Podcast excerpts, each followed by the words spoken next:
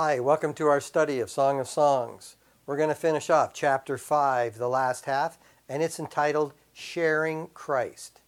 In the first half of chapter 5, we saw the big mistake that she made, and that is she believed she had been saved to be served, to stay at home, go back to sleep, hoard her blessings. But Christ taught her the opposite. He encouraged her to have rich fellowship with other Christians. He called her to awaken to a solid prayer life, and he led her out to share her blessings, to make disciples. When she was out there, she was puzzled and confused. And then the daughters of Jerusalem said to her, What kind of beloved is your beloved, O most beautiful among women? What kind of beloved is your beloved that thus you adjure us? And I think it's at this point that she stops and has to think to, before she can respond to them. It's kind of like in 2 Peter 3:15, always be ready to make your defense to anyone who demands from you an accounting for the hope that is in you. And so she responds by saying, My beloved is dazzling and ruddy, outstanding among 10,000. And as we go through this, I think what we need to see is this is how I can make disciples. This is how I need to respond to other people. I need to share with them who I believe Jesus to be. I need to share with them what Jesus has done for me. And in Acts 4:12, there's there's salvation in no one else. There's there's no other name under heaven that has been given among men by which we must be saved. Christ is outstanding among 10,000. His head is like gold, pure gold. Well, exactly because the word of God is compared to being gold. And in the beginning was the word, the word was with God, the word was God. And the word became flesh and dwelt amongst us, and we saw his glory glory as of the only begotten from the Father, full of grace and truth. Christ is pure gold, and we, that's the kind of attitude that we need to have.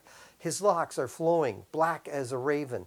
And we know from chapter 1, verse 8 and 4, verse 1, his thoughts and intentions are in order. That's what your, that's what your hair represents. And in 1 Timothy chapter 2, verse 3 and verse 4, Jesus' thoughts and intentions, this is good and acceptable in the sight of God, our Savior, who desires all men to be saved and to come to the knowledge of the truth. Thoughts and intentions desires all men to come to the truth, to be saved and to come to the truth. His eyes are like doves beside streams of water, bathed in milk, reposed in their settings. Eyes of innocence. We saw that in chapter 1, verse 15 washed in the word, bathed in milk, which means eyes of forgiveness. Repose in their settings, they will not change. He always has that look. Jesus in Matthew chapter 2, verse 10 and 11, I like what he says here. Which is easier to say to the paralytic, Your sins are forgiven, or to say, Pick up your pallet and walk?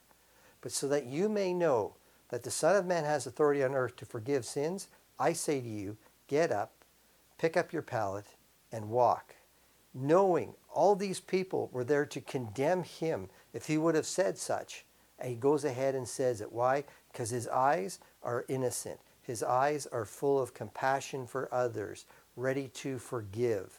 That's the kind of eyes our Savior has. Cheeks like a bed of balsam, banks of sweet scented herbs. Come to me, all you who are weary, heavy, weary and heavy laden, and I'll give you rest. Take my yoke upon you. Learn from me. I'm gentle and humble in heart. You will find rest for your souls. My yoke is easy. My burden is light. It's that aroma from the bed of balsam or the bed of spices that, you, that draws you to Him.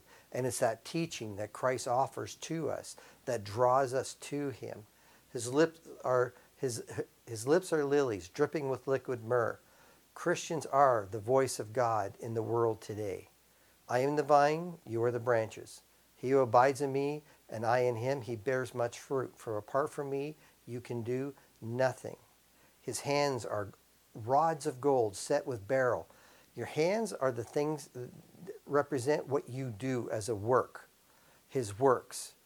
And in Colossians 1:16, for by him all things were created, both in the heavens and on earth, visible and invisible. Whether thrones or dominions, rulers or authorities, all things have been created through him and for him. Yes, His works are incredible. His hands are rods of gold. His abdomen is carved ivory, inlaid with sapphires. Now, the word abdomen can also be translated as bowels. Your bowels are the center of your emotions, and his emotions are carved in ivory, which means he's in full control of those emotions. In Luke 23 34, Jesus from the cross, in the pain and agony that he's going through, still has three acts of compassion. He says, Father, forgive them. They know not what they are doing. And then to the thief on the cross, who was abusing him just earlier, he says, Today you will be with me in paradise. And then to his mother, there's your son. And to John, your mother. Pure compassion from the cross through everything that he was struggling with. His emotions totally in check. His legs, pillars of alabaster set on pedestals of pure gold. Revelation 19:15, he treads the winepress of the fierce wrath of God. He is fearless. He is not afraid to go anywhere.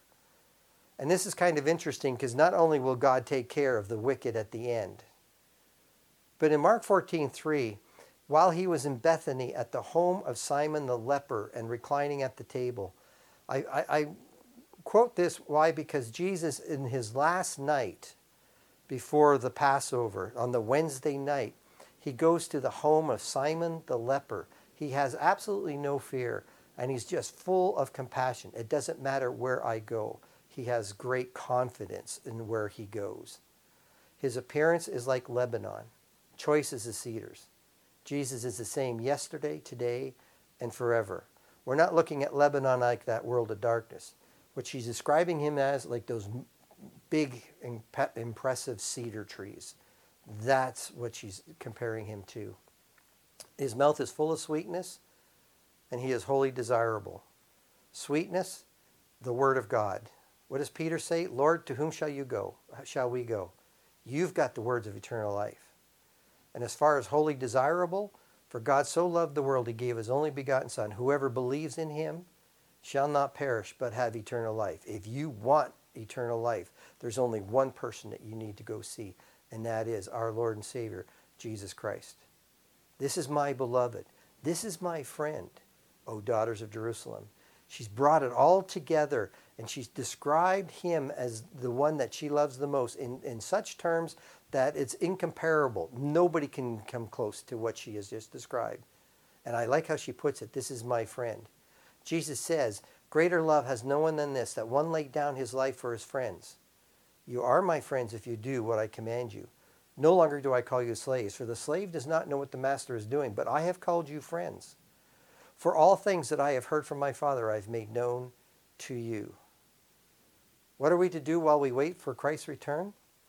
Well, we were taught the first part of this chapter imitate Christ by encouraging to get into a very rich fellowship, awaken to a solid prayer life, and then share your blessings. Make disciples. How? By telling them about Jesus. Describe to them the terms of Jesus which you understand. I like to share a chart with you.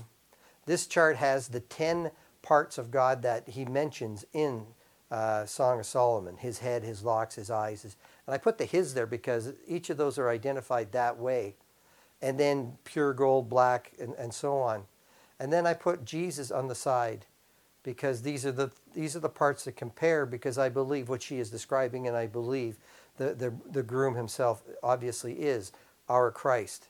And we need to be able to use these words that Jesus is honorable, loving, appealing, inviting, our Creator, disciplined with his emotions, fearless to go anywhere, majestic, and he's our advocate, holy, desirable. And then one more chart I'd like to share, and that is if you take Song of Solomon, what we just had there, now go to Daniel chapter 10, verse 4 to verse 9. There's a, there's a vision for Daniel of a person that is floating above the river. And this is his description of it. And then when you go to Revelation chapter 1, John describes the Christ and his vision of it, of him. And then when you draw the lines across, the similarities are amazing. Revelation chapter 1 to show that this is the description of Christ as far as John is com- concerned. So when you go to Daniel, you can say, well, yeah, I believe this is the Christ that Daniel is seeing. And when you come to Song of Solomon, I think that backs up Song of Solomon teaching that this is not about a husband and wife relationship. This is not about the King Solomon. This is about our Lord and Savior. And when you draw those across, that gives you greater understanding that this is what we're talking about. Thank you for being here with us for chapter 5.